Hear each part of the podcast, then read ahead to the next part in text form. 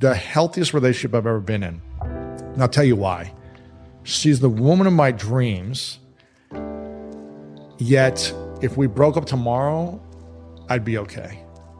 Because I'm such at peace knowing that this is happening for me and she's in my life for a reason right now. And hopefully it lasts a long time. But if it doesn't, for whatever reason, we weren't supposed to force it.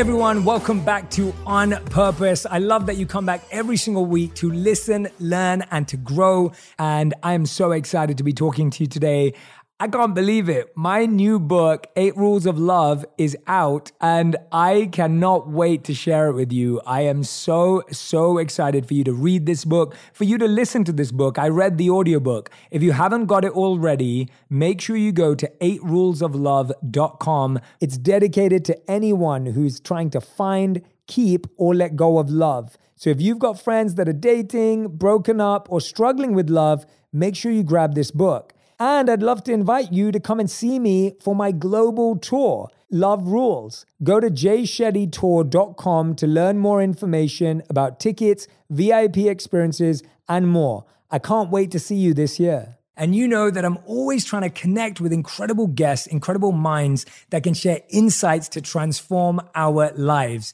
Now, today's guest is probably one of my closest friends. I am so excited to sit down with him because it's his first appearance on the show. I've been grateful to be a guest on his podcast twice, The School of Greatness.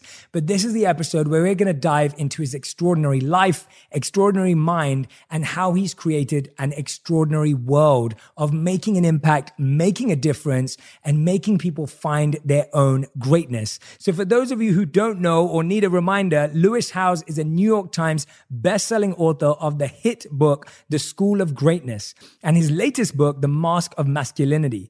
He's a lifestyle entrepreneur, high performance business coach, and keynote speaker, a former professional football player and two sport All American. He is a current USA men's national handball team athlete. He hosts a top 100 100 iTunes ranked Apple podcast, The School of Greatness, which is over 250 million downloads and over 990 episodes coming now to the thousandth episode. Lewis was recognized by the White House and President Obama as one of the top 100 entrepreneurs in the country under 30. Details magazine called him one of five internet gurus that can make you rich. And this part, Lewis is a contributing writer for Entrepreneur and has been featured on Ellen, Good Morning America, The Today Show, The New York Times, People, Forbes, Fast Company, and so many more. His interview style is probably one of my favorite. He's had some incredible guests on the show. And today we get to dive into his mind, none other than one of my favorite people in the world, Lewis Howes. My man, let's go. Dude, I'm excited, man. Literally, I this is like I've we've been talking about this for years. It's like we got to get to do together more and do more stuff together on audio. So I'm pumped, man. I've been looking forward to this for so long because I think the last time I interviewed you was the first day we met. It was October 31st. I believe it was Halloween. Yes. Uh, 2017. Yes. And you were you were still like pretty unknown. I think you had like maybe 100,000, 200,000 fans on Facebook. You were doing a video a week no one really knew who you were. But I remember seeing your stuff as I got pitched to go on the show. And I was like, oh, let me research this guy a little more. I was really inspired. I was just like, you're you've got it. I was like, you're gonna be massive. I didn't know you'd be this big this quickly, but I was like, you are gonna crush the world. And it's been amazing to watch, man. Dude, I was I was such a fan when I reached out to you, and I was such a fan of so many people in the industry and yeah. what was happening. And what I loved about you is that as soon as I reached out to you, I heard back. We'd booked you to do a show at NASDAQ. So I used to do a show called NASDAQ Reads and interview people there. And, and you reached out. And then this is the amazing thing about Lewis that I want people to realize. And it's good that he gave you the context of where I was in my career. So we do this interview and it's the day of his book launch, right? this book, this beautiful book here, yeah. The Mask of Masculinity. Yeah. And he's doing it, and I interview him about it, and it's fascinating. It's a it's a brilliant book, which we'll dive into. And Lewis goes, Do you want to spend the rest of the day with me? And I'm like, this guy's got a book launch and he's asking me in New York City whether I want to spend the rest of the Yeah. day with him. I was like. Cancel everything on your schedule. Let's hang out. Let's walk around the park. And I Yeah. did. Yeah. And I literally canceled my whole day. Yeah, it was fun, man. And we spent the day together and we became instant friends. And then I think I met you once in LA before I was moving here, which before I even knew I was moving here. And you know, you were the one of the big reasons where you were just like, no, you should move. You should definitely move. Yeah. You should come across. And uh, yeah, man, you've just, I think we managed to see each other every month. we try. Yeah, maybe there was a couple months There's- we didn't, but yeah. COVID definitely slowed us. Yeah, almost every month we either see each other, talk, do something together. In the last three years, Yeah. But I, it's but been I- fun, man. Your journey, your journey has been unbelievable to see how. And this is what people need to know is like, you know, even if you've been working for ten years on something, because you've been working on your craft for a decade as a monk, and then just teaching in schools, and then corporate life, and then HuffPo, like you've been working behind the scene for ten years.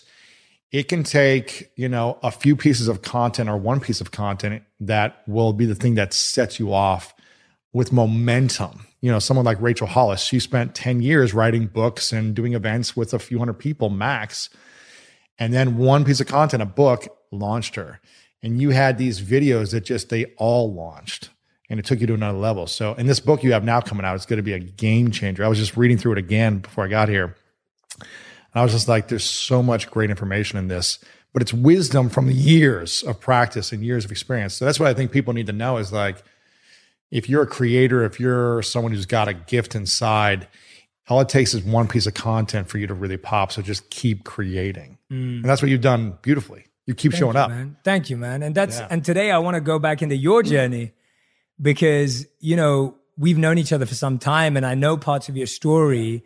But I really want my community and audience today to realize everything you've been through that has Yeah. made you who you are today.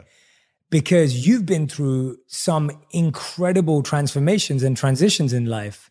Still doing it, man. Every day, every day, you gotta, I gotta grow and transition, man. But, but let's take it right back to the beginning. Yeah. because I think that there was obviously when you took out the mask of masculinity and you started talking more about your childhood and experiences you'd been through that had formed your life today, and you started to get this courage to be able to share it, which took uh-huh. so much vulnerability and humility and so much from you. Yeah. Tell us about how that and coming to grips with that opened up more growth in your life. Well, I think we all have some type of trauma that we've dealt with, whether it may be neglect, or abandonment, uh, sexual abuse, emotional trauma, something, or someone just said something to us that we felt like we've held on to for decades that we can't forget. Some kid, a friend, a parent that said something to us. And so I don't want to minimize or maximize anyone's trauma because everyone has their own stuff they've been through. Personally, I grew up in a small town in Delaware, Ohio, which is uh, as middle America as it can get. And my third memory is being raped by a man. So I have very few memories from my childhood before five. But when I was five years old, I was raped by a man. He was probably 16 or 17 year old uh, guy who was the son of a babysitter that I would go to after kindergarten. My mom was working, my dad was working. I was the youngest of four. And so they were always working till later at night. So I would go to babysitters every day, and um, that was one of my first memories. Is this experience? Except for 25 years, I never told anyone because I was so ashamed that if people actually knew this about me, they would not love me. They would not like me. No one would want to be my friend. They would look down on me. All this stuff. I would be less than a human if they actually knew that I was sexually abused. And I think that was a lot of the conditioning of just growing up in the 80s and 90s, especially in Ohio, and I think in the Midwest in general. Not everyone had this, but I think where I grew up, I wasn't allowed to put my arm around a buddy of mine. You know, when we hang out, it's like we hug each other. I pick you up. It's like we put our I arm around. jump on you. I know you jump on me. I'm like, ah, I love this. And, but that wasn't acceptable as a kid growing up for me. Like I wanted to put my arm around people and like hug my friends, but in school they would push me off and call me names. Don't be a little girl. Don't be gay. Don't be this. Don't be that. Like it wasn't cool to be affectionate, even in a non-sexual friendship way. And so when I saw that, I was I was 8, 9, 10, 11, 12, that other boys didn't accept me for putting my arm around them as a friend. I was like, if they actually knew about me, what I've gone through, they would disown, they would ne- reject me from society. It was kind of the story I told myself. And I also just didn't have examples of, I was in sports and I never saw athletes opening up about sexual abuse. I just never ever saw it. I never saw them opening up about mental health issues, what they're, which was what's happening now, more are doing that. But as a kid, I never saw that model. And so I just said, okay, I got to act like this didn't happen. I got to be as tough as I can so no one can hurt me again. I have to be as big and strong as possible to make sure that no one ever abuses me again. And that was kind of the the story of my life for 25 years. My brother then went to prison when I was eight until I was 12. He he got caught up in the war on drugs in America in the in the 90s for selling drugs to an undercover cop. So in a small town, there wasn't a lot of people in the neighborhood whose kids went to prison that I knew of. He was the only one. And on my block, everyone knew that my brother was in prison. So that meant the other parents wouldn't let their kids hang out with me for four and a half years, essentially. So now I have this time where I'm not hanging out with people. I'm essentially trying. I remember one time I I had to spend money to hang out with a couple of kids who had a club in their basement. They had like this little private club. And I had to either answer a couple of questions that they asked me. And if I got it right, I could be in the friend club or I had to give them money. And they asked me a couple of questions, which I still don't know the answers to today. And I remember feeling like, okay, I'm so dumb that because I'm not smart, people don't want to hang out with me.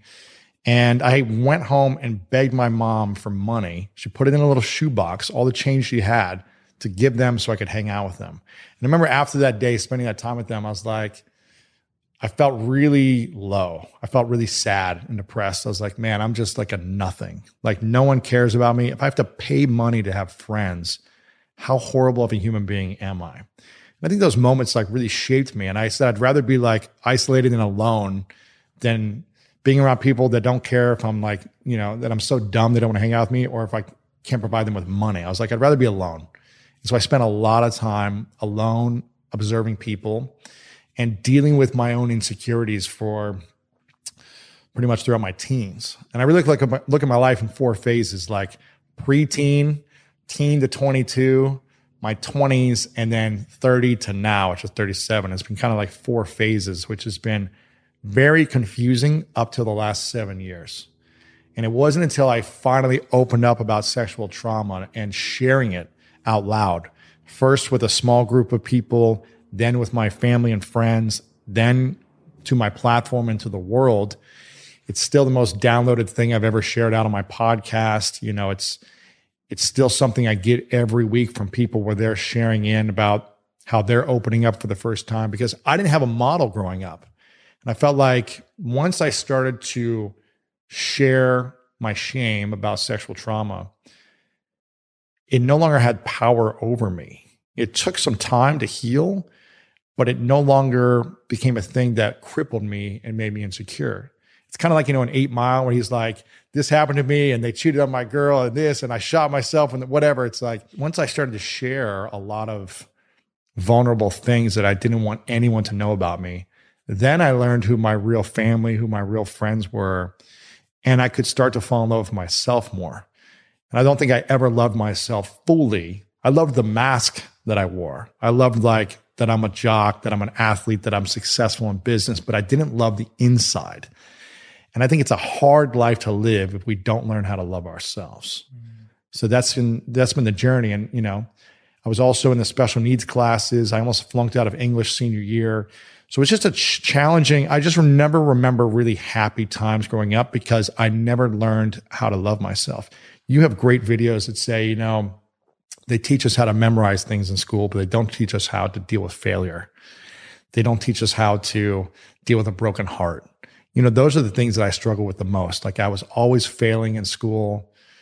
I no girls liked me. You know, I was always heartbroken, all this stuff. And I didn't know how to lose gracefully because my whole identity was tied around winning and gaining acceptance from people when I won in sports or when I broke a record. It was like people acknowledged me and they saw me for the first time because I had a talent, whereas I never felt seen as a kid you know, my parents saw me and they were there for me, but I, the story I said is people don't care about me, even when they did. And I, and I think I just never learned the skill of loving myself until seven years ago, really, the process. And if people could fully love themselves and be proud of themselves, there'd just be a lot less mental and emotional suffering. So that's been kind of the journey in a nutshell. I mean, that's phenomenal, man. Like it's, you know, when when I know you as you now over the last 3 years, you have one of the most kindest hearts I know. Mm. You're one of the most open and loving people I know. You're without a doubt one of the most generous people I know.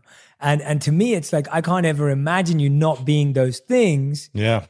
Because you do it so effortlessly in one mm-hmm. sense. It can appear that way. So if I would have met you 10 years ago, I probably wouldn't even recognize you, right? it's like yeah. you're a completely different person, but I didn't see that life. I've yeah. seen only the last three years of you being like this incredible source of wisdom for the world that's gone viral and a, a great heart and a thoughtful mind.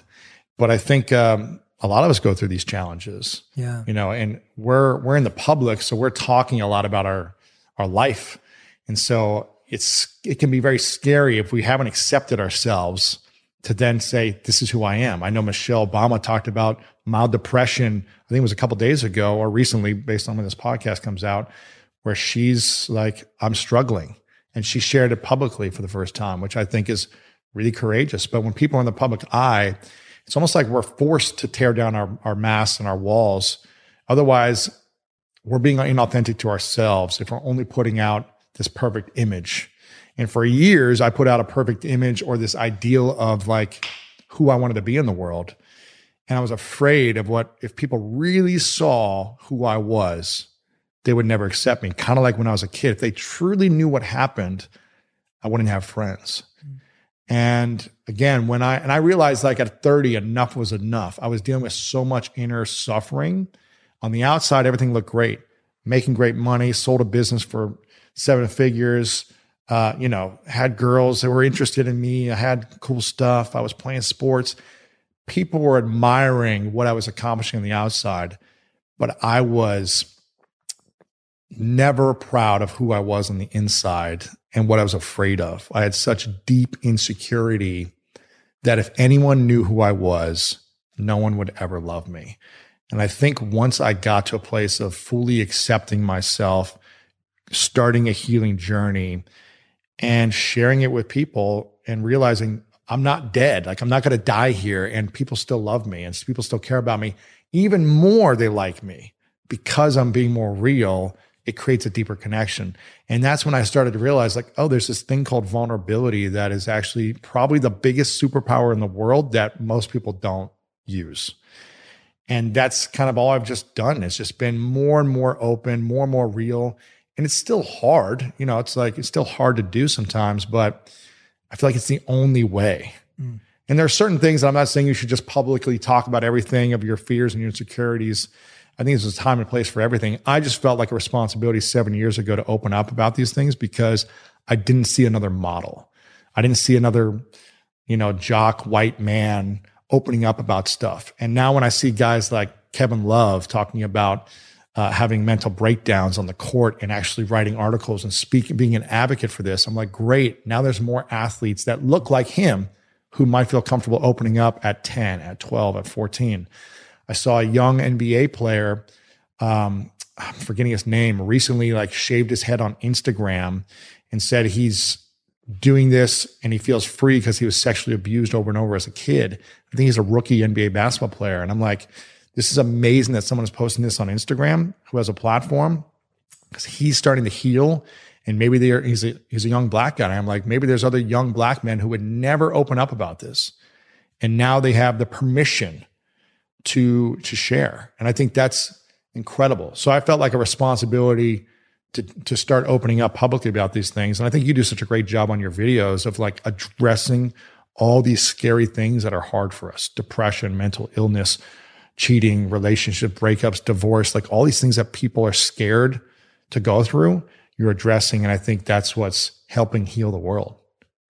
Yeah, man. When you when I hear you say every example that you're sharing right now, it's almost like you had to choose to do the hardest thing. The scariest thing is like the way, you know, whereas Ryan Holiday says the obstacle is the way, like your greatest fears is the way. This is something I've been doing as a kid since my teens of realizing, okay, what are my fears? Because these are holding me back from being the greatest version of myself. So every year I would create a list of my biggest fears. I remember when I was a teenager, it was girls. I think every teenage boy is afraid of talking to girls, getting rejected by girls, like all that stuff. It's very scary. And for me, I remember it was like, I don't have confidence around girls. I don't know what to say. I'm a stutterer. I don't have anything funny. Like I just stumble over my words.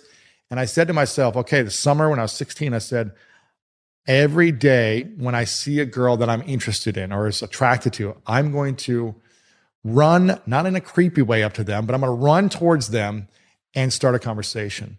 When it gives me little butterflies, like I don't care if I'm at the pool or the gym or the walking down the street, I have to go up to them. It was a challenge. I love it. For 90 days to do this. You should have videoed it. I should have, I wish. And for 90 days, I did this. And I tell you what, the first couple weeks, I was just humiliated. It was the worst feeling in the world because you're, I faced my greatest fear rejection, humiliation, uh, not being enough.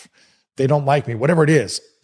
and by the end of the summer, I kid you not, I must have had, I don't know, 50 phone numbers and just lots of fun. You know, I'm not acting on any of these things. I'm just like having fun and overcoming a fear. And I think if human beings were able to create more contained challenges for themselves to overcome their inner insecurities, that's the greatest game you can play. Like I used to play a lot of physical sports, but this is the greatest inner sport that you can play is writing a list of your biggest fears and then giving yourself parameters and a uh, a time frame. So I did this with girls and I was like, "Oh, it worked. I feel confident I can say hi to people without being afraid." Then when I was 23, I did it with public speaking. I could not stand up in front of three people and say anything without sweating, without trembling. It was that crippling. And I know public speaking is a big fear for a lot of people. And I met someone who was a professional public speaker and I said, "Tell me what I need to do to overcome this fear." He said, You need to join Toastmasters. You need to go every single week until you're not afraid. So I gave myself a year. I said, I'm going to do this every single week. I would film my speeches. It was horrible, but I every week I would get better. And at the end of the year, I remember being able to speak in front of this group of 15, 20 people in the club and speak without notes, you know, remember my speech, give it with poise, give it with everything I needed to do. And I was like, wow, I'm not afraid anymore. And I've done that with salsa dancing. You know, for salsa dancing, I spent 90 days all in on salsa dancing. And I was terrified that I could not dance. But I did the same challenge for myself. And I constantly do that. You know, I did this with opening up about sexual abuse. I was like, I'm terrified. For 25 years, no one knows this except for me. And I never thought I would tell anyone. But I knew I was cheating myself by not at least processing the healing because it was something inside that was holding me back. And every year, um, luckily, I'm faced with challenges every year that force me to address my fears. It forced me to level up, to own my mistakes, to take accountability and responsibility and, and improve. And I think that's a beautiful thing of life is like, I never want to be not afraid of something because then I'm done. Mm. So I always want to have something where I'm like, uh, right now it's Spanish. I have been wanting to practice to learn Spanish for 20 years. Now you have to. Now I've got a now I've got a Mexican girlfriend, and even the first year of our relationship, I said, "Okay, I'm going to do this," but I put it off. Like I keep making excuses because every time I jump into a new app, uh, a new class, whatever it is, I get my brain hurts so much from learning something that's challenging. This is why I didn't do well in school because I was just like, I can't do this. I, I give up. Let me go play a sport. And I was just like, this is gonna suck for a couple of years. It's not to be easy, but I'm to be so much more proud of myself from accomplishing it in a few years. And what I'm to learn about myself in the process is to be greater than actually being fluent. But I just keep thinking back to like, if I died today, would I regret not going after this fear? Would I regret that I didn't share this with my girlfriend, my husband, my wife, my kids, that I didn't go back to school, that I didn't write the book, launch the podcast, whatever it is, would I regret it? And for me, I just never want to regret. So I'm like, okay, I've now found a process. I've hired someone to do three days a week. I'm fitting it in my calendar. This is a priority every day. And it sucks right now because I feel like I'm not learning any. I'm I can't speak still, but it's like it's gonna take years. And I just need to trust the process and appreciate all the little wins. Mm. And don't try to be fluent right away. Just be like, okay, I know a couple more words today. And that's what I think. If people could do that, their life would be that much more magical if you wrote down your biggest fears and you started tackling them every year. Lewis, you're in flow, man. This is amazing stuff. Become the Batman. This, this is a- become Batman. This is amazing stuff. Like I want everyone who's listening and watching right now to do what Lewis is saying right now. I literally want you to get out a piece of pen and paper. If you're not, then take a screenshot of where we are right now. Come back to this later on and do this because what he's saying is so powerful. Like literally, it's so profound. Like I love the fact that you've just consistently challenged and challenged and challenged. Constantly. And it just starts with writing down your fears and finding one thing you can do for 30 days, 60 days, 90 days, whatever it is for you, and just doing that one thing every yeah. day. And it's doing, it's acting, it's not just thinking about it. And so yeah, those are your next book is going to be act like a monk, and it's going to be the actions you need to take. But no. uh, what would you say is your over the last three years? Yeah, what were the biggest fears you had that you had to conquer, or and what's the biggest fear you have right now that you haven't conquered yet? I think that the first thing that came to mind was after my first video went viral. Yep. So we had a million views. So yeah, the first one got a got a million views in like seven days. The yep. second one got like a million views in 24 hours and then ended up getting like a total of 160 million views across pages. This was when the HuffPost was sharing it. Yeah. It's 2017, 2016, 2016, mid 2016. Mm-hmm.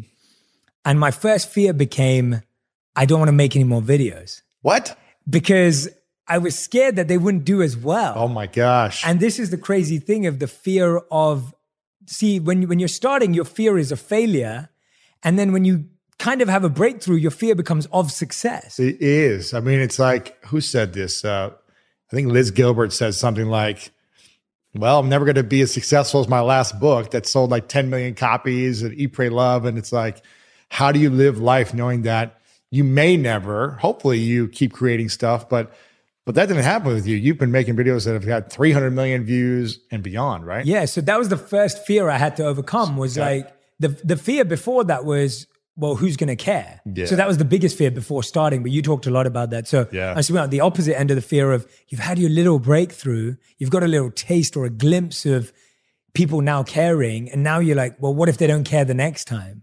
So did that if, did that uh, cripple you from wanting to create more or less? Or I, I made less. I, I think at that time I was making one video per month because I was so scared. So when I met you at NASDAQ, were you still only doing one a month? At that time, I had just started getting more one every two weeks. Yeah, probably. Yeah, it wasn't. I was when I met you, or when I after that, I was like, you need to be doing three a week. Yeah. I was like, you need to go hard, like all in on this. Yeah, because you were like, yeah, maybe I'll start a podcast and write a book. Then I go, wait and go all in on video yeah. right now, tunnel vision on just how can I.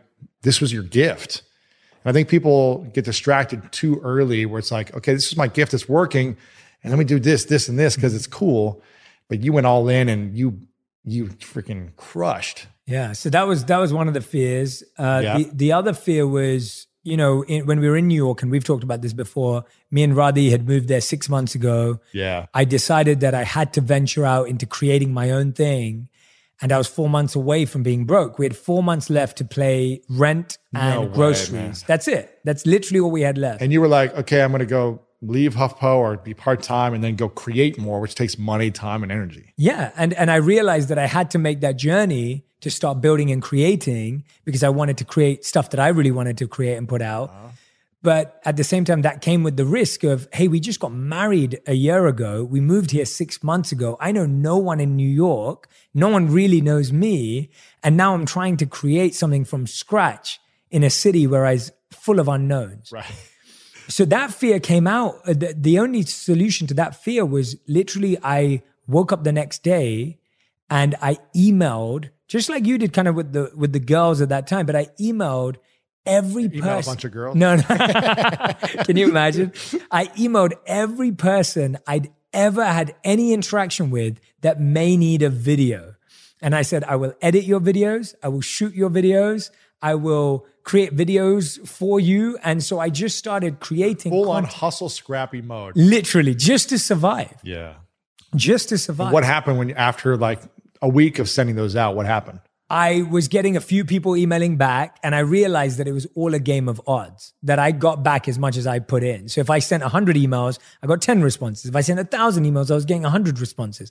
And I was literally trying to find any way through to like seeing people who'd retweeted me on Twitter and reaching out to them and Smart. like just any DM, hey, do you need some video work? I can help totally like just looking at someone's job title Yeah, and yeah. linkedin and going like who's this person because i wanted to build something for myself but i wasn't sure that people were going to allow me to create what i wanted to create straight away And also, there wasn't like a monetization plan three years ago on Facebook No. or I guess maybe YouTube, but it wasn't like a way to make money with your content. You were just, I'm impacting the world. And that's why maybe I'll do a book and this and that to make some money, but you couldn't monetize really then.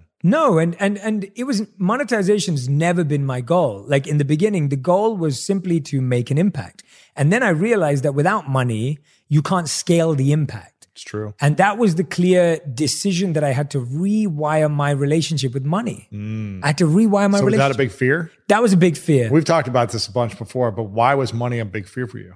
well, I think I grew up in a family where we always had just enough. So the language around money was we have just enough. We have just enough. We have just enough. And almost there was not necessarily through my parents, but there was a negative kind of narrative that I grew up with that to be rich or wealthy, you had to backstab, mm-hmm. lie, cheat, steal, or do something dodgy. Or not be there for your family or, you know, Correct. sacrifice time. Totally. Like it couldn't be done in a healthy way. Mm. You couldn't become wealthy in a healthy way, right? Right, Something right. like that was kind What of What was the switch for you then when you realized, oh no, like money is a good thing to make more of an impact and I actually need to focus on this or add, you know, overcome this fear? Well, I think being in a place where you're four months away from being broke, You're like, I didn't make some money. you you realize that fear doesn't help you be creative. Mm. So your creativity actually shrinks when you're under immense pressure and fear. Yeah. Because creativity, of course, creativity also comes from pain, but creativity also needs abundance to, to really flourish. That's true. You have a great part in your, you have a great chapter or section in your book that says follow the pain in your heart. Mm-hmm. And it sounds like you had a pain in your heart, like I got to pay for rent and I've got this creative endeavor that I really want to take on. And so you went all in on that. Yeah, exactly. The fear now that I think that I'm I'm really I theoretically understand, but I'm still working on You haven't done. that I haven't done yet is I wish I could talk to every person that followed me on social and share my heart with them. Like I wish my fear is that people don't understand my heart. Mm, And theoretically, I know that no one will ever fully understand me. And so I have to be able to let go of that.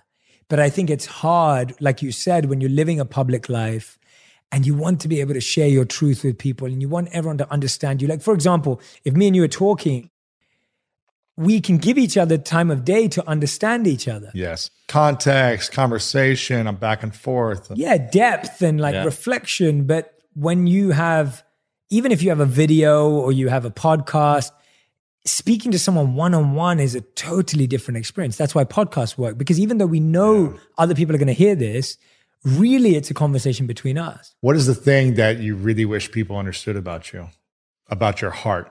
If you had Yeah. 60 seconds to two minutes to share that Yeah. direct to your audience, yeah what would you say that's I'd you say- really want them to hear?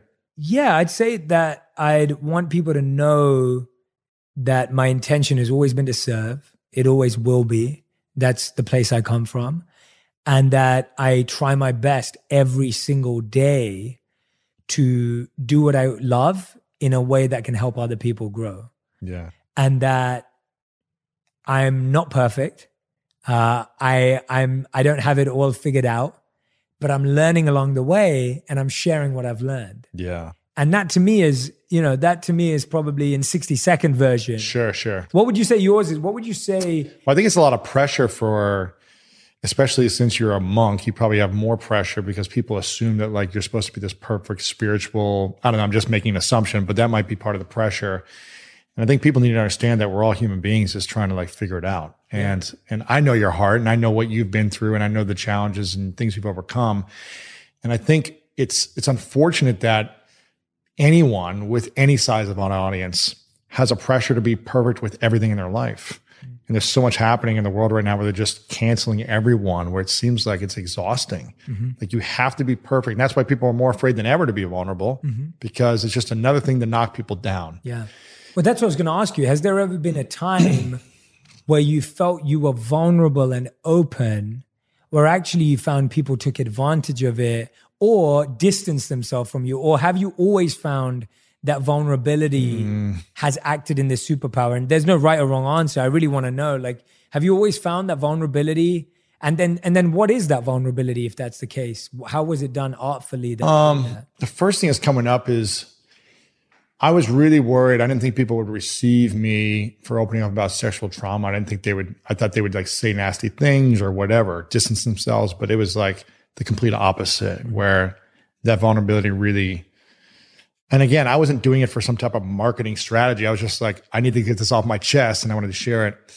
Um, gosh, I'm trying to think of like being vulnerable, a time where it didn't work. I feel like it always works out. Mm. I think, uh, you know, a year and a half ago, I was going through a breakup, and that was a very vulnerable time for me because I had people that didn't have the full context and weren't actually reaching out to me to ask me questions. They were just making assumptions. And that was more of a painful challenge to go through of realizing, oh, here's who my real friends are. And here's who people who have just like always taken for years. But when I'm going through something where they don't really know what's going on, they make assumptions and they don't become vulnerable with me. So that was like a, a moment where I was like, man, that kind of sucks that, you know, but it was also great in the fact that I learned who my friends were. Yeah. And so it was like I got to purge a lot of people and you were really instrumental in helping me like, you know, people are going to come and go. You can't hold on to relationships and you don't want to hold on to a relationship if they're single sided or if they're judgmental or if they're whatever, righteous about something without actually taking the time to be thoughtful, ask questions, listen with an open heart, and hear what's actually really going on. Mm-hmm. And I think that was a that was a time where I was like, it's hard in the moment when you're in it, but I kept saying to myself, I'm gonna have hindsight now. Hindsight now, hindsight now. But the end of this year, it's New Year's Eve. Like I'm going to be in a completely different place, and this is all going to be happening. That's powerful. It's all going to be happening and serving me in a much greater way. That's going to set me up for something that I would never been able to do in the future. And I feel like the adversity that we go through sets us up for incredible things, but it's so hard to see it and go through it in that moment. But by the end of that year, I was with a woman, the woman of my dreams. I was purged relationships that were takers of me for years, just wanting me to promote them and help them and make introductions who were only single sided. I purged these judgmental people out of my life. I developed deeper relationships with the people I had who were there for me, you being one of them. And I freed myself of the need to please other people. Yeah. And that was a that was another fear of mine, which is like, I want everyone to like me. Mm-hmm. I want everyone to understand me, kind of like you. It's like, yeah. ah, but they, if they actually knew what was really happening, they would know what's going on in my heart and all these things. But, and so when I freed myself of that, it was like, I'm in a, I'm in the healthiest relationship I've ever been in. And I'll tell you why. She's the woman of my dreams. Yet, if we broke up tomorrow, I'd be okay. Because I'm such at peace knowing that this is happening for me. And she's in my life for a reason right now. And hopefully it lasts a long time. But if it doesn't, for whatever reason, we weren't supposed to force it. And it's setting me up for something that I learned to, to use in the next relationship or the next part of my life. And I've never been in a, I'm getting chills right now because I've never been in a relationship where I've been able to say, like, I'd be okay mm. if it didn't work out. Mm. And that's why I stayed in relationships too long because I was too afraid to let it go and feel alone and feel insecure.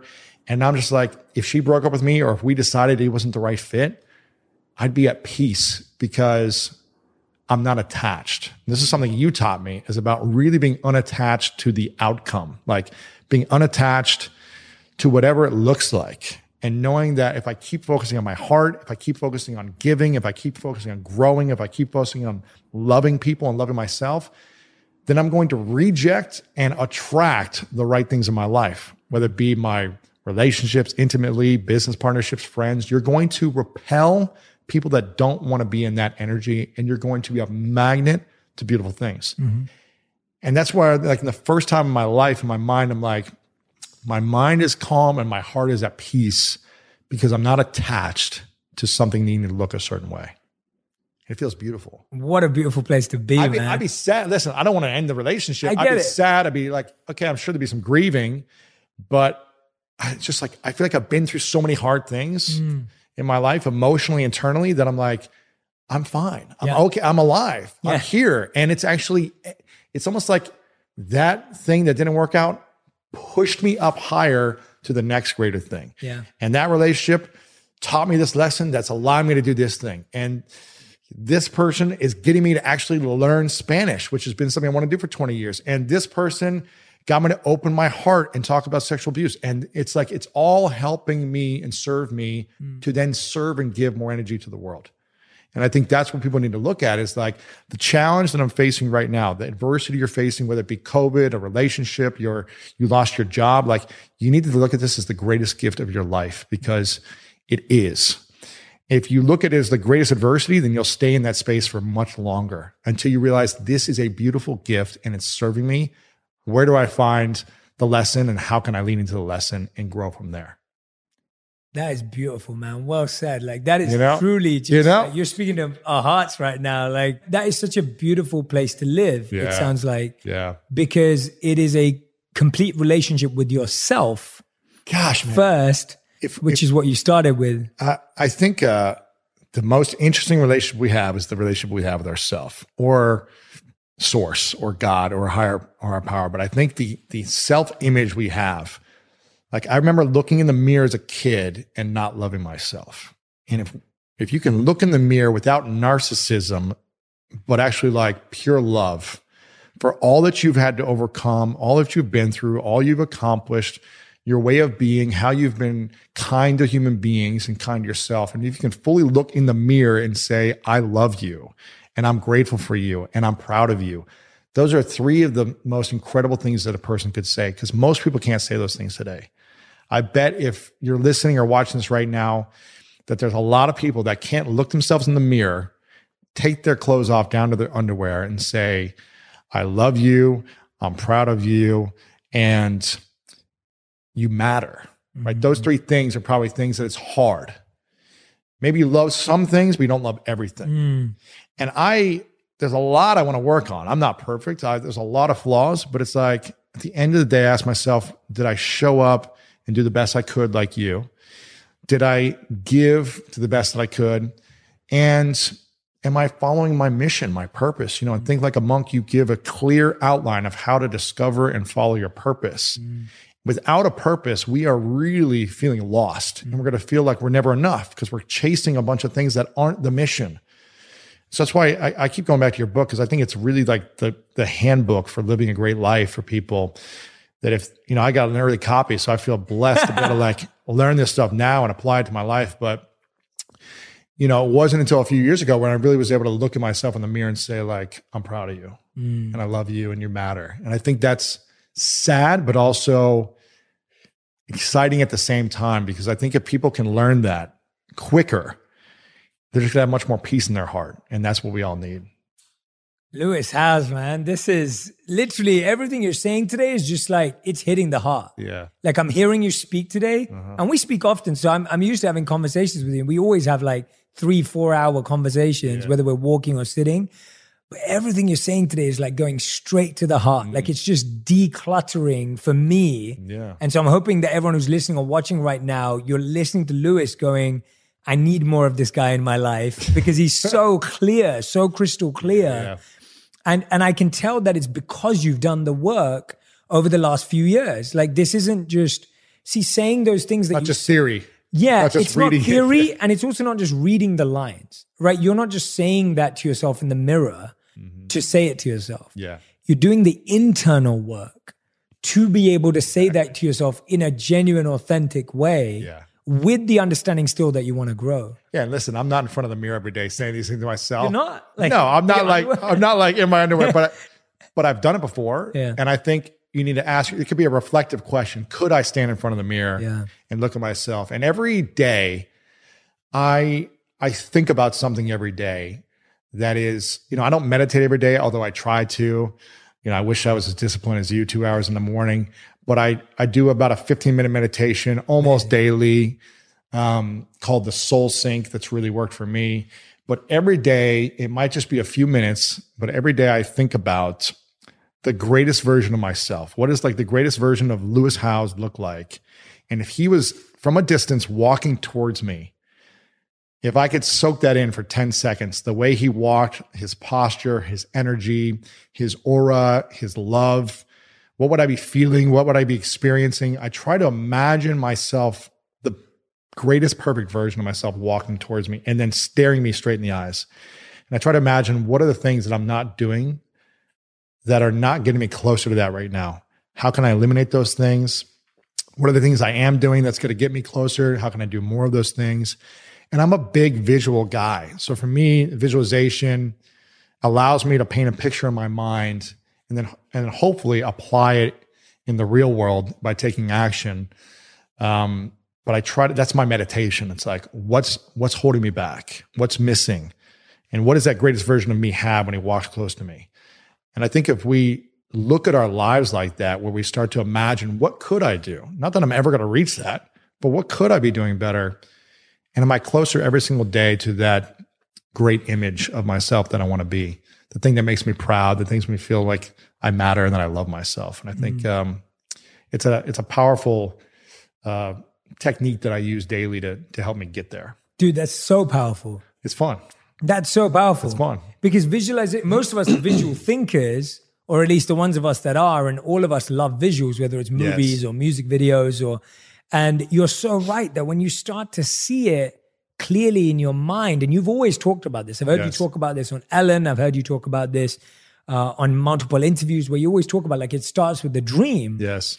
but it's like the dream is something you have to see first Yep. right? And that is what a dream is. When you go to sleep and you dream, it means you saw something. Yes. And and that's where it starts. And and I want to start here by talking about something that you've got that started as a dream, Mm-hmm. that started as a visual in your mind, that now is about to reach its 1000th episode, yeah. which is your podcast, The School of Greatness, which is what crazy, the man. first book was uh, based on. For those of you who haven't read it, this is uh, Lewis's first ever book, New York Times bestselling author of this book, The School of Greatness. But you're on your thousandth episode. Crazy, man. Yeah, I wanted, you know, I remember as I started to go through my healing process seven and a half, eight years ago, I had an idea. I was like, I just want to interview great minds. And because I'm learning from so many great people, I was a great networker and I would get a seat at the table and I would get a one on one call with them. And I was like, man, I just wish everyone could hear the information that they're sharing. And I always thought I was asking the dumbest questions when I would talk to them, like the most basic dumb questions. But for whatever reason, they were like so grateful that I asked them. And I was like, God, but I just feel like no, everyone will make fun of me if I ask these questions. So I had, you know, I was like, I feel like I'm doing a disservice by getting all this knowledge and not sharing with other people my dumb questions, right? And um, I was like, I just want to launch a show. This was way before podcast was po- popular. 2012, I had the idea, and I was like, I want to launch this show. I want to do it once a week.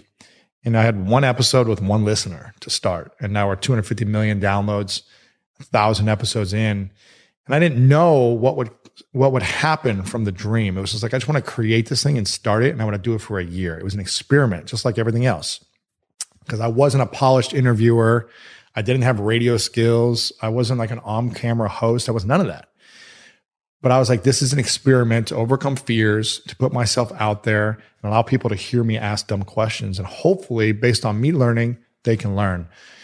And I think a lot of people that have a dream of doing something, they're they're just wrapped up in so much fear that if you could just get it started and be consistent, you'll see so many beautiful things that come from it. I never knew I would launch a book from the podcast or the second book or a, a live event or coaching or court. Like I didn't, they all stem from people saying, we want more. Can you create something else? Yes. Same thing with you. You Yes. probably never knew when I, I'm going to do these videos once a month and imp- inspire people. You never knew that you would have this book that is going to be a number one New York Times bestseller, international phenomenon. I'm calling it now before it comes out. You didn't know you'd have a podcast that's now one of the top 50 in the world on iTunes. You didn't know these things would come come from it, but you had a dream of like, I just want to create videos that inspire people. And because you leaned into your your talent, your skill set of being like a great learner from your your education years to monk life to then being a great teacher and your love for movies and creativity and putting it into your creation in a unique and different way you had the trifecta the perfect storm that allowed you to share your gift with the world. And it worked. And so you kept leaning into it. And then because of that impact okay you're going to have this book the podcast tv shows movies like whatever you want to do is going to happen. But if you never overcame the fear of putting out that first video and then the fear of success of doing it consistently you wouldn't have the rest of this. I think about that all the time. I consistently think about what my life would be if I listened to the rejections and the failures and didn't put that first video out. And I wonder how you would feel. And by the way, anyone who's listening or watching right now, you can tell that Lewis is a really good interviewer because he keeps making it about the other person. and that shows you why he's such a brilliant interviewer. Like, it's like, why are we talking about me again? why, why do we keep talking about me? Uh, and I'm not trying to make it about me at all, but this is Lewis. This is why he's such a great interviewer. And when I, you know, me and Lewis, we've interviewed a couple of people together or been at tables where Lewis is asking question. I actually believe that you ask the best questions. Like when you ah, ask a question, it, it's often a question I've never even thought of. Mm. And I definitely don't think it's stupid, but but there's a depth to the way you answer because you really want to hear the mm. you really want to learn. Yeah. And and you have that. And I remember my, my one of my monk teachers teaching me that he said that if you ever feel you gave a good class, or if you ever failed that you feel that you gave a good sermon or a lecture, mm. he said you should always remember that it, it is because of the sincerity and eagerness of the audience. And he said that if you felt that you delivered, it's because that audience was so receptive to hear. It's like we've both been at conferences where we've spoken where the audiences were not engaged, and you might have been like, I'm up here dancing like a monkey, freaking sweating, jumping around, telling the best stories ever, and it feels like crickets still, and and everyone's on their phone, and you're like, but when you go into a, a room uh, where it's just like they're just sitting on the edge of the seat because they're just excited to hear you, whatever reason the context was set up. You're just like, you can say whatever, they laugh in a yeah. moment. It's probably like a comedian where it's like, you know, you go into a comedy club. Yeah. And if they're not receptive, you got to work. Yeah. It doesn't matter if you do your best stuff. It's about the audience. But you're that guy. You're you're that receptive audience yeah. always. I love to learn from everyone. You have a, I think yeah. you have a chapter in your book on how to learn from everyone. Yeah. and it's I've been I as the this is one of my, I guess, as I reflect back, like every adversity is for us if we find a lesson in it. Mm. I just felt like, why am I so stupid? Mm. Like every year in class, I never got be- above the bottom four in our in our grade cards. So they used to rank us. I don't know if they did this in London, but they used to rank our grade cards. And I never dropped or never got past the bottom four, ever, ever from what I my memory. And I remember just it was just a confirmation of how stupid I am. It was just like, well, you suck. It doesn't matter how many tutors, how many special needs classes you're in, you're never going to be smart. It was like the story. But I was like, ah, but I feel like if I observe people differently, and if I learn to connect with people in a different way, and if I ask different questions and I just observe human behavior, people will still want to connect with me, not based on how smart I am or my grade card, but because I just care. Mm. And I remember hearing the quote, I it was from Roosevelt, that was people don't care how much you know until they know how much you yes. care. And I heard that as a teenager and I was like, I have a chance like in this life because I'm never going to know as much as anyone else. I'm always going to be the dumbest person in every room. And in fact, I try to be. And yet it's not a competition of who's smarter, who's not, and it's not a competition of who cares more or not, but just showing that you do care is always going to be to your advantage. Yeah. Yeah, absolutely, man. Absolutely. But I want to do a quick activity with you with the thousand podcast. Okay. I'm nowhere near, so I can't imagine. What, what are you on right now? I think we're on like what we're nearly reached one and a half years. So and we do two a week. Yes. So 150. yeah, right? exactly. Yes. Yeah. we're like at a 170. 10, okay. We're a little like tenth or a fifth of what you've done. Yeah. So when you look at a thousand episodes, and I really do want to focus on this because you know you wrote a whole Yeah. book about the podcast with with interviews. Yeah. I, I want to focus in on a few, and, and I know it's not going to be an easy exercise because you know what's coming.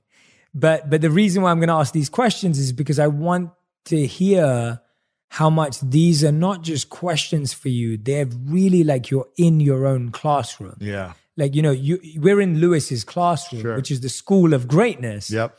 which is what's so beautiful about the name because it's almost the school you didn't have, the school I didn't have, and the school no one has. School I wish I had. Exactly. And so you've created that. So let's start with who do you think in your podcast would have made a brilliant school teacher? Which guest would have made like the best school teacher that you would have? I mean, that's pretty easy. I think you would have been the best because because you were a teacher and you struck. I'm not just saying this because you're here. You're probably the first one I'd have thought of, even if you didn't say that.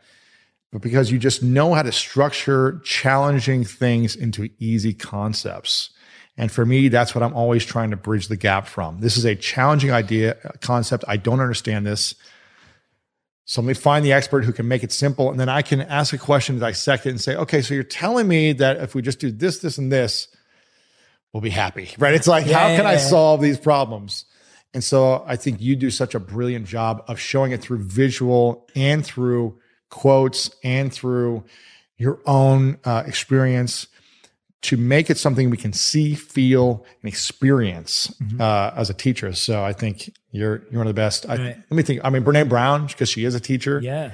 She's a professor. professor, yeah, yeah. So I think she is great of of that. Um, ah, this guy just had on Dr. Ivan Joseph, who's a sports psychologist, Wow. professor. I think he's brilliant. I've had a lot of professors on from Harvard and stuff like that, but Yeah. the non-teachers, I think you, um, yeah, Brene, but she's a teacher. So The next question is who has taught you the most, and what is it, the most fascinating relationship lesson? So who have you had on that's really given you a relationship insight? Uh, the first thing that comes to mind Hmm. is Rob Bell, Mm-hmm. who is a I don't know if you know who he is. He's like a spiritual pastor. I know who he is, but Yeah. I've never I've never met him. I've had him on a few times, and I'm every time he comes on, I feel like it speaks to my heart. He told me about relationships and marriage. I'm probably going to butcher it, but he was like, "You create love in the space between when you guys are together. Mm. It's not when you're together where love is created. It's the space between between when you're thinking about the person." Wow. And it made it reminded me of a, a quote by I think it was Yo-Yo Ma who said like harmony is in between the notes. Mm. Like in music, it's like it's in, the harmony is made in between the notes, right? It's like that's where the music is actually heard in between the notes. And I think when he said that, it, it connected me to that. I was like, yeah, it's interesting that love is like this the space you have apart, and that might be like thirty minutes or days, but it's the space in between. So that was really insightful, and I'm probably butchering it, but it was No, about- that's it was about beautiful, that. man. And um, I really remember when I had Matthew Hussey on, I've had him on a couple of times. He said, you know, the key to finding someone great, someone you love, like your soulmate, the person you really want to be with, is to write a list of all the things that you want in that person and then go become all those things. Mm.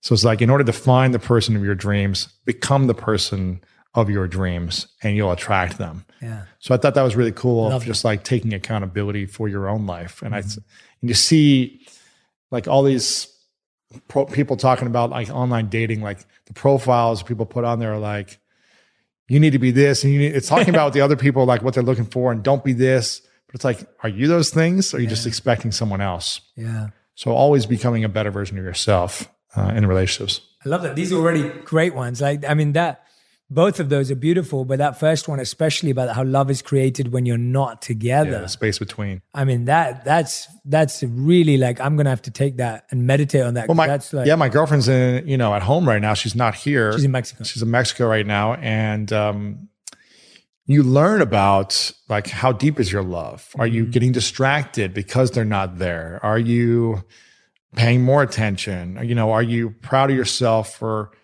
the actions you take when they don't see you? Mm. So I'm I'm thinking of those things more and more, and I think it could be easy to be excited when you're together, But then when you have time apart, out of sight, out of mind, do you still care and think about that person? Do you still show up with details and attention and love and commitment and compassion? Because it tests you when you have a lot of time apart. Yeah.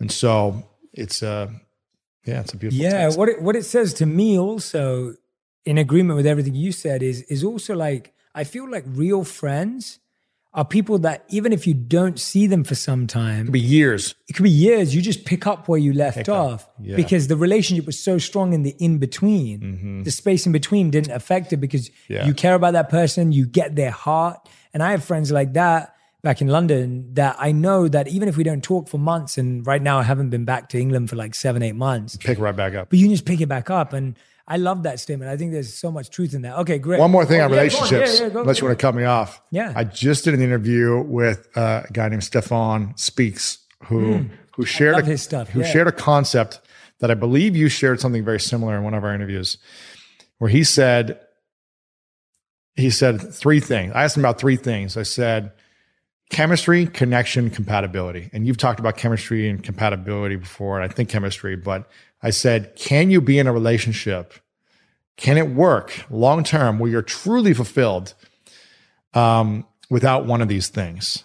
And he said, yes, compatibility. You don't need compatibility to be fully like magnets. He's like, but you can't do it with just connection and compatibility alone. You need chemistry. Otherwise, it's a different type of relationship. It's just like you need the chemistry because connection, he was like, connection can be like you can get a group of people, a sports team together, and they may not like each other, but you can teach them how to build connection, like to work together. They may not be compatible, but you can teach that and they can be successful. Uh, but in an intimate relationship, you need chemistry. You need to be drawn to each other. You can't just say, and this is why you hear all these people say, these girls say, gosh, he looked great on paper. Like he checked every box off my list. He was the perfect guy, but there was just something missing that spark, that chemistry. And it's, you can make it work, but you're never going to be truly like, this is the person I want to be with Yeah. because of chemistry. So that was interesting of of his perspective on it that you Yeah, need chemistry and connection. You don't necessarily need compatibility because sometimes the opposites attract and you can if you have chemistry, you'll sacrifice and go to the ballet if you don't want to. Yeah. You'll you'll watch a movie in Spanish because you you love your partner. It's if you don't have chemistry, you're more resentful of trying to do more for that person Interesting. because you don't have the chemistry. You're just like, okay, well, I have to do this Right. as opposed to, of course, I would love to do this because I love that we have so much chemistry. So that was his perspective, which Yeah. I thought was interesting. I love that. This is this is great, by the way. Okay, now the next one that I want to ask you is, who has given you the best money and finance masterclass advice? And I know you've had some incredible, like, Um, Yeah, um, like Ramit and Gosh, man, it's the first thing that came to mind is Sara Blakely Mm. and Grant Cardone. Mm-hmm. Um, there's a lot of them, but I, those that just popped in my mind. Sara Blakely said something interesting to me. She said, for years, I think it was seven years, she was working as a door to door fax machine or copy machine salesperson, where she would go to offices, knock on the door, and say, I'm selling you this fax machine. Seven years, I think it was how long it was. She had an idea to do this legging thing for women called Spanx. And she said the idea would have never happened without my dad asking me a question every day uh, when I'd come home from school and at the dinner table. She she said my dad would ask me, "What did you fail at today?" And she wouldn't really be celebrated unless she failed at something. and her dad instilling that in her said, "I would not have gone and kept failing at this idea. I would have kept my job and been door to door for probably 30 years or whatever. But because I had this idea of it's it's all learning, it's not failure. That allowed me to grow, and now she's a self-made billionaire. So that it was kind of a mindset thing. And I would say I think money is all about mindset. Grant Cardone, um, when I had him on, he had a, a fund that was like a hundred million dollar fund that he turned into 1.3 billion, I think, in the next year and a half when I had him on again. And I challenged him. I said, "Why are you not at a billion dollars when you're at a hundred million? And I said, "What would it take for you to get there if you needed to get there in the next few months?" He's like, "It's just not possible. It's not possible to go that fast, that big, that fast." And I go, "But what would it take?" If you had to, if your life was on the line, your kid's life, or whatever, like if there was a way, what would that way be? and I remember sitting there just being like kind of frustrated that I was asking the question, but also like, he was like, okay, um, well, and he starts thinking, he's unlocking his mind. Like, if I had to do it, what would I do? Well, I would f- find this person, I would do this. And I, he just started unlocking something new. And it was almost like he never thought of that it would be possible that quick, that he didn't allow his mind to imagine the possibilities. So I, be- I truly believe that money is all around imagination and mindset because I never was, never thought I'd be an entrepreneur. I never thought I would make any money. I was like, I'm going to get a job and I'll just take whatever people give me. I was like, why would anyone ever give me money? A lot of it was I just didn't believe in myself and I didn't think I had skills that I could package and sell. And once I shifted that and just started learning about money more and what it really is, I was like, okay, this isn't that hard. Once you get past that initial, like someone giving you a hundred dollars, then I was like, oh, I can do this over and over again. And how do I multiply? So I'd say those two ideas. Those are brilliant, man. This is great. Everyone's getting recommendations. So we've already had recommendations of Matthew Hussey, Rob Bell, Yeah. Stephan Speaks episode, Grant Cardone, Sara Blakely. Like these are all great recommendations of episodes to go and listen to right now. Anyone who's listening or watching and is asking questions about relationships, money. For me, it's like I always think of like the three biggest decisions we make in our life are uh, how we feel about ourselves, who we give our love to, and what we do for money. Like those are three biggest decisions you're gonna make. See, you just do a great way of framing everything. You know, it's And- like, so what we did, what was the first one? The first one is how we feel about ourselves, like what you said. Yeah. Like that's one of the biggest decisions you make. The second one is who you give your love to and who you get love from. And the third one is what you do for money. And So and the true. and the fourth one is how you serve the world. Who have you interviewed that you think has really found a unique or different way? Because I know you've interviewed like philanthropists and charity people. Like, is there been anyone who like, I would say I would add a fifth one to that. yeah, add What do you do to take care of your health? yes, Like mental and physical health. Like how are you taking care of your physical body to have the energy to then absolutely. give love and receive love? But sorry to cut that question off. No, no, no. it? That's good. No, it's good. So those actually, let's do both those questions. So who's given the best uh, advice around service and making a difference in the world? Not just Yeah. advice, but someone who may be doing something really amazing. Adam Braun for me Mm. is someone I think of instantly. He had the idea to honor his grandmother, who was a Holocaust survivor, and say, I wanted to do something good in the world. I want to build a school for kids. I want to help kids in need. I want to honor my grandmother by having it named after her, the school. He built one school, and now I think they've built, I don't know, three or 400 schools. And when I interviewed him, just his way of thinking about service was so much greater than me at the time. I was just like, man, his life is truly on purpose. Like this mm. is the essence of on purpose mm. is Adam Braun and his commitment to serving his cause, which was education for all, because he mm. believed that educate if we're educated, we can make better decisions, we can have better tools, resources, we can help our family, help ourselves. And there's so many people that aren't educated in, in the world. So And you've been out to Guatemala. I've been to Guatemala Yeah. four times. I've been to Ghana once. I've been to Laos once to build schools and just be a part of it. And I've been doing it for seven, eight years now. So, you know, we, we can't solve every problem in the world. There's a lot of causes that we could serve. And I think we have to find out what lights us up. Like the pain in our heart. I go back to your book, like find the pain in your heart and lean into that. For me, being in a school that didn't work for me is painful. Like school is a painful thing. So how do I make it fun? That's the podcast. And how do I give back to kids who just don't even have a structure or a teacher in their setting, like who don't speak my language? How can I serve in that way? And so that's why I I was drawn to Pencil Promise and and Adam and how he's just like such on a mission for it. So for me, I think it's pretty inspiring. Yeah. I love that, man. And then you added the fifth one, which I agree with. Who's given you the most interesting, like physical well being insight? Because you've been an athlete, you are an athlete. Yeah. You've consistently, you understand your body really well. You know, you you love taking your body to the extreme. Yeah. Who's and your mind too?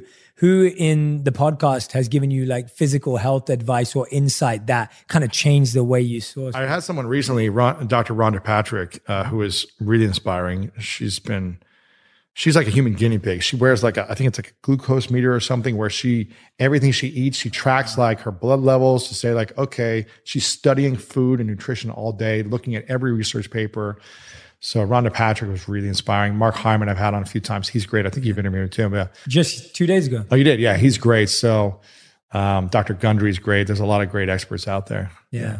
Yeah, it's amazing. What what I love about your podcast is a thousand episodes is no small achievement. Like genuinely, like I'm glad that we're celebrating it together. Yeah, man. And and I want this to be a celebration. Like I want everyone who's listening to this podcast to go and listen to an episode of Lewis's Thanks, podcast. So everyone who's listening to this one, go and listen to an episode of Lewis. Go listen podcast. to the one that we did, the recent one. You can. It's pretty amazing because I feel like I get the best out of you. From, you I mean, you you got m- more out of me that day, and we're doing a round two. It's amazing, well. yeah, yeah. It was amazing, and it was such a weird day too. But uh, That's crazy. But but no, I I really feel like uh, the reason why I asked Lewis these questions is I wanted you to hear the breadth of guidance and the depth of audience, yeah. and the fact that you've done a thousand episodes and you still remember insights and you did do well at school shows that you've built the school that you needed. Right. Because well, when you're interested you could, in topics and you find the right teacher and it inspires you, you're willing to retain more information. And I trust me, I've forgotten way more than I've remembered. But um But that's what it's about. Yeah. I think it's I think something that I learned from you is like we should always be learning. We should always be learning from everyone. We should always be learning from ourselves on what's working, what's not working. And we should always be seeking different ways to learn, whether it yeah. be like, I'm going to discover, I'm going to listen to something new that I wouldn't normally do. I'm going to read a chapter in a book that I normally wouldn't read. I'm going to go schedule a, a meeting with someone that I normally is not in my industry. Yeah. And I think if we can learn in those ways, we're always going to be full of life. Mm. It's when we stop learning and start thinking we have it all figured out in our space or in our life and relationships. That's when we start to lose our life. Mm. But we become full of life when we have more knowledge and richness to it. So yeah. You're a you're a great mentor in the fact that like you have dedicated your life to learning. You know, you went you you went away to essentially stop normal life to go be a lifelong learner as a monk and then you came back and you continue to do it and then you share with the world which is a beautiful uh, life man. Well no I, I thank you for paving the way for podcasts like mine. Like genuinely like without the school of greatness being such a legacy podcast like podcasts like mine that a newer wouldn't you know you you're part of creating the community and audience of people aspiring to learn these things. Right like you've been a part of that. And and that's not you know and and whether you like hearing or not i want i wanted to know that i appreciate it. Because yeah. you know i used to watch you do your thing before we even knew each other. Right. So i had seen your books. I had seen your work. I followed you on social media. I you know for me it was like you were and are a leader in this space mm. and and it paved the way for so many more people to do it. Yeah and you know, you've interviewed everyone, like you said, from doctors to health experts to Kevin Hart and Kobe Bryant, Mike Dennis Rodman, Mike yeah, yeah, Tyson. Crazy. Like you know, the the the breadth of the people that you've interviewed and the depth, the Brene mm. Browns and you know, so many incredible guests, Brendon Burchard and so many other yeah. of our mutual friends. Like I just feel like it takes a lot to keep going for something for this long. It's, and I, it's not easy. Yeah. And I have so You've been doing it for a year and a half now. You know how much work it is just for. I mean, the podcast is potentially some of the hardest work. it's so much energy, time. So much energy and yeah. time. And, and longevity is something that you it's not easy. It's yeah. so easy to run. And I've heard you say this before like you start a podcast for like six episodes and no one listens, so people close it down. Yeah. Or you make videos for 10 and no one likes it, so you close it down. And, you know, to keep going for a thousand episodes and to keep mm. growing, like you just said to me, you know, we just had, I was saying to you, we just had our biggest month last month on the right. podcast. And you said you just had, I know.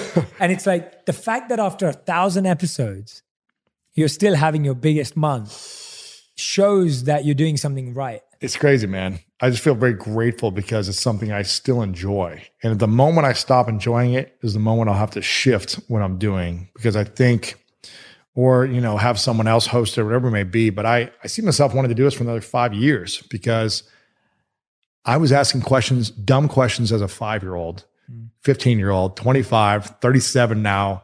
And I don't feel like I'm ever going to know the answers. Yeah. I'm going to know some answers and I'm going to have some tools. Mm. There's always going to be a different tool or a different way to look at things.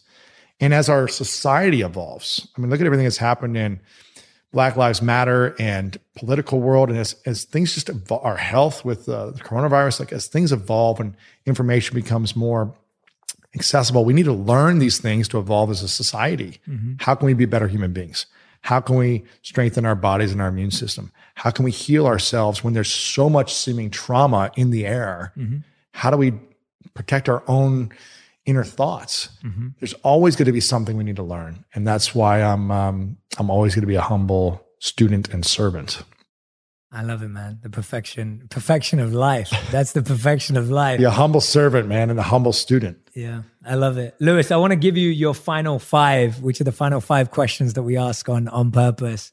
Uh, and these are the fast five. So questions are usually answered with one word or one sentence. One word uh, or one sentence. Correct. Okay. Uh, we'll probably go into a few of these answers because I know I'm going to love them and be Sweet. interested. What are the top three questions that you think you ask a lot of guests that give you their heart? And how can people also ask those questions in their own life? Um, it's usually before the interview. Mm. I ask everyone, is there anything off limits?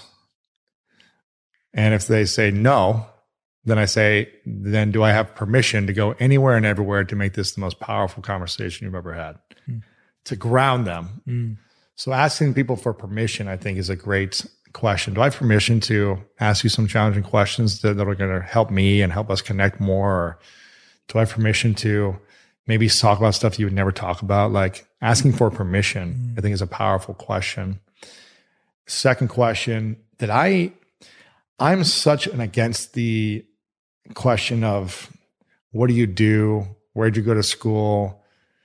What's your work? I'm just like over that question because I've been in so many networking events and that's what I get all the time. That I try to just ask a question that most people would never think to hear or mm-hmm. get when they meet someone new, which is simple stuff like what are you most grateful for right now? Mm. What are you most excited about in your life right now? What's something you wish you were doing that you're not doing right now that would excite you? Any one of those three gets people to like stop, pause, and they, they almost always look up. Yeah, like, yeah. Huh because they have to search for it. Yeah.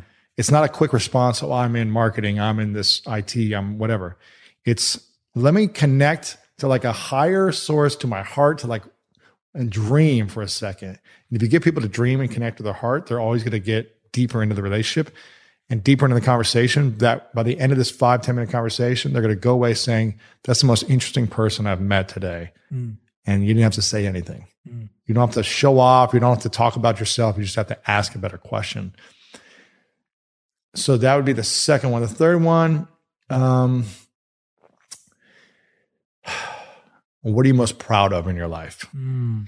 I think people really like to think about the things they're proud of. Mm. And it also thinks about what they're not proud of. So it gets them focused on how they can become better. So those three things. I love those, man. Okay. So number one challenge for everyone listening and watching right now I want you to ask those three questions to someone in your life. Yeah. Because there's such easy questions to ask. And actually, even the permission question is so beautiful because it's going to allow that person to open up to you. To be more vulnerable. Yeah, I love that. Yeah. Yeah, it's going to it's going to improve vulnerability in your life. Yes. So everyone, I want you to find one person this week that you're going to ask those three questions yeah. to because they're beautiful. Okay, great.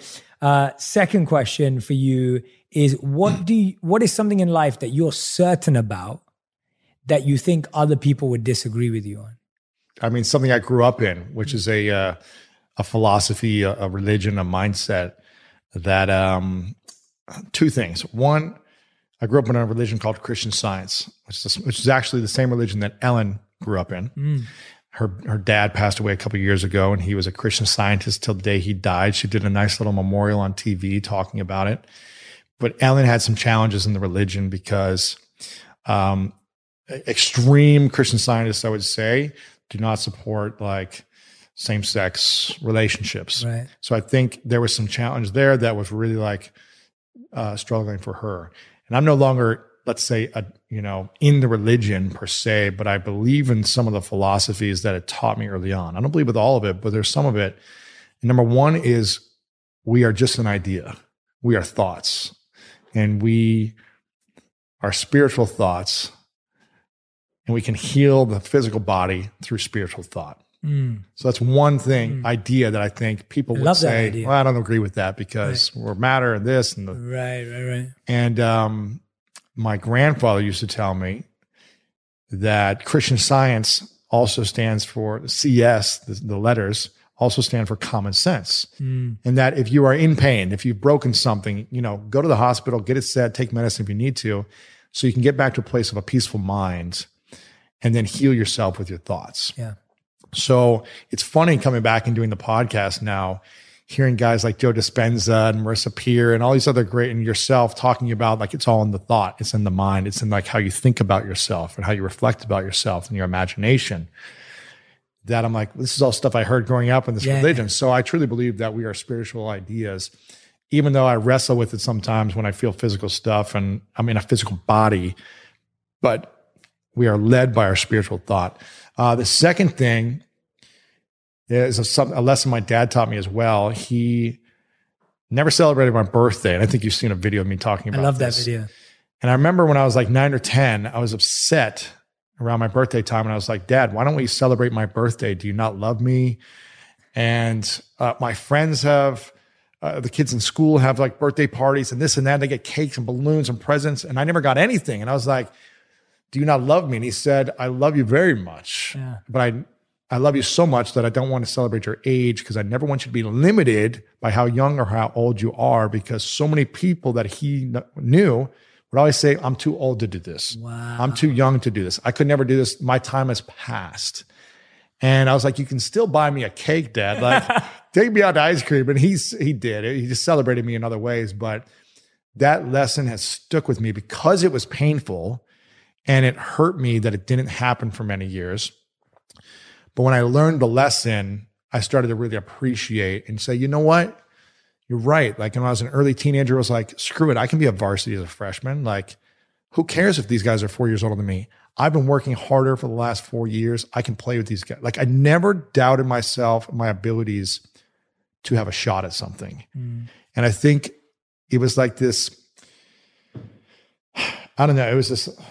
I just didn't have a programming that limited me early on in certain things. I'm sure I'm limited in other ways, but it wasn't holding me back from going after what I wanted. And I think that never has held me back from like launching a book or a podcast or events, like things I'd never done in my life and didn't know how to do. It didn't stop me from trying. Mm. So I was grateful for those ideas. Those are amazing, man. Yeah. Those are big ones. They're deep ones. I love Yeah. those. It's interesting what you were saying about your father. And and it's really about understanding why he did it, which is what makes it so interesting. And and whether he didn't explain it for years until I came to him and said, Do you not love me? and, and and I felt that way. So with my parents too, like we never really celebrated my achievement. So we always celebrate my birthday, but if I achieved something, we didn't really celebrate it. So if I got good grades, it was like okay. If I got straight A's. They were just like, it was expected. expected, it was expected that I would do something like that. Not because I always did, but just because it was kind of gra- taken, not taken for granted, but expected mm-hmm. is the right word. And so I don't think they did this consciously, but what it did for me, and this is partly why I think it's always about how you perceive something. The way I took that is it stopped me seeking their validation. Because they never had a big response to what I was doing, I just started having my own response to what I was doing. right. So I stopped wanting them or needing them to be proud or to be excited for me or anything because I was like, I'm just going to give that to myself. So that was a was that a good thing then that they did not acknowledge your accomplishments? Or I it- think for me, I took it as a great thing. Yeah. Uh, and and then the other thing that it gave me was I always stopped being complacent because because we didn't over exaggerate a celebration. I could always gradually go and go, okay, what's next? What am I going to build next? What am I going to focus next? And I think my wife definitely has brought more of a celebratory aspect in my life. You've been We to need my, that. you've yeah, we do need it. because me and you were just like, okay, it's done, go. Yeah. Next, bigger, better.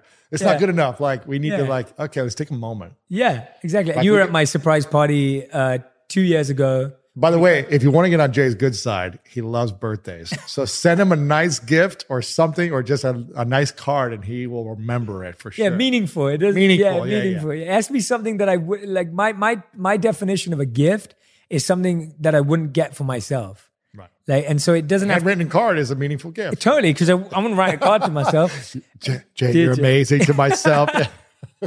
No, I appreciate birthdays because my parents always did a big thing on birthdays. yeah, course. But but yeah, you've been to my parties, and my wife has really brought celebration to my life because she comes from a family where they celebrate a lot. Um, but anyway, okay, that is question number two. Rambling. Going back to it, okay. Number three is a question that I know people would love to hear from you. If someone wants to uh, start reading, what are three books that you would recommend that have had a big impact on your life? I mean, I've only read about 15 books in my life, probably cover to cover. So the ones that have been impactful on me is The Alchemist, which I think is one of your favorite. Love it. Yeah. The Alchemist, I think, uh, you know, it comes back to like the treasure in our heart and what's already within us and like just discovering that and finding that. And I think so often we get comparison game, we get off track, we get distraction game where we don't remember like what's our true legend inside of us. So that's that's one. I would say I'm not I mean, I'm not saying this because you're here. I think your book, Think Like a Monk, is seriously just like an amazing, like I want to keep going through it because it's just like every two pages has an example, a model, a framework where it's you can apply it to your life. So I think that's the modern version of probably like 10 to 20 books of the past in the personal growth space and in this kind of mindset space that I think is going to be the, the standard for the next 10 years. So I would say that one. And then I would say, um, there's a book that just popped in my mind called Influence by Robert Cialdini Oh yeah, I've seen Which- it. I've never read that. which I just believe so much about life is understanding human nature and hmm. human psychology and human behavior. Hmm. You, know, you and I study human behavior a lot. And so much of this is it doesn't matter how talented you are if you can't influence someone to see your talent or to buy your talent or hmm. to watch your talent or read your talent. It doesn't matter unless you learn how to influence in an ethical, moral way other people to desire something that you can create, whether that's uh, influence people to desire you in an intimate relationship, a friendship, uh, you know, your family members, so they desire you, like all these things. Understanding these are, I think it's seven areas of how to influence oh wow. people on anything.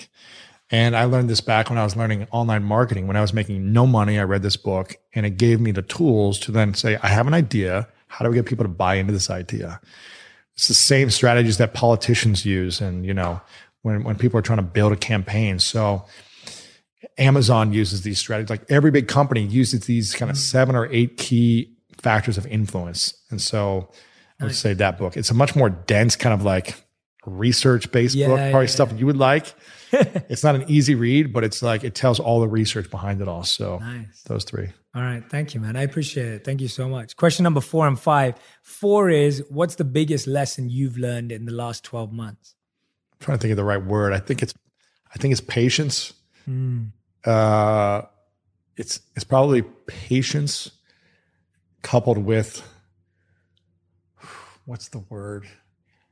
Just not trying not to react and mm. constantly put myself in another person's shoes. It's just like a lack of patience and perspective and not reacting when someone else is trying to come at you. Yeah. So I've it's been really challenging, but it's like teaching. I've been learning how to do that better. To just breathe, make sure. That, uh, and when I react, it's like, oh, I didn't follow the meditation in the morning. I need to meditate more. It's like, so just having patience and more perspective has been the big lesson. I love that, man. Okay. And fifth and final question if you could create a law that everyone in the world had to follow, what would it be?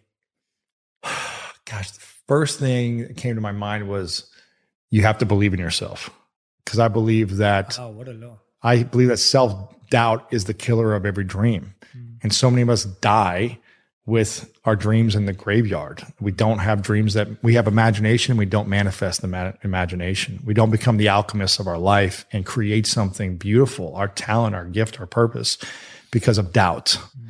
And if we believed in ourselves more, we would be ruthless in our actions on creating it or at least going for it. So I'd say the law of believing in yourself and that there is no such thing as self doubt. Um, that's the first thing that came to mind. But I would also say like just loving and having more compassion, like the law of love and compassion, because that would end every war and every fight and political issues, like just having that law of love would be amazing. Yeah, I love that. Lewis Howes, everyone. If you want to read more from Lewis, of course, The School of Greatness, which was his first book, his second book, The Mask of Masculinity. I'm excited for the next one. I felt like oh, man. you could take like anything you said in this podcast and could go straight into a new book. So I'm, I'm buzzing for that one. And uh, I just want to say to everyone listening and watching, go and check out The School of Greatness, reaching its thousandth episode, which is an insane achievement. I want to celebrate Lewis. I want to celebrate this incredible legacy that he's created and leaving as well and continuing to build. I'm excited to see who else is coming on the show. Appreciate it, man. And I just want to say a big thank you to you, man. This has been so much fun. It's great, man. And, we gotta do more of this. Uh, Yeah, oh, 100, oh, 100%. I'm, you need to come back. i to think of like catchphrases for us, like the athlete and the brain or the no. the mind and the heart or something. It's like we got to come together. Yeah, know? yeah, no, for sure, for sure. I love this, man. This was so fun, and uh, more than that, I really appreciate you sharing and opening up your story, being vulnerable, because it doesn't matter how many times you've shared it. It's it's always vulnerable. Yeah, and and so it always requires you. And and today, the way you shared it, I felt so coached by you through it. Mm that every time you were sharing so many practical insights for us that we can actually do. So, anyone who's listening and watching, make sure you go back to the episode and do the activities that Lewis is saying. It's not good enough to just know them and hear them and think, oh, that's cool. Actually, go and do them mm. and experience the difference in your life. But, Lewis, thank you, man. Love you, brother. Thank you so much. Uh, tag us both on Instagram with any insights and wisdom that stuck out. It's at Lewis Howes and at Jay Shetty. Tag us on Instagram, on Twitter. Tell us what you learned from today's episode, what you're testing, what you're trying, and stay tuned for so many more episodes coming of On Purpose. And a big thank you again, Lewis. Thank you so much for doing this.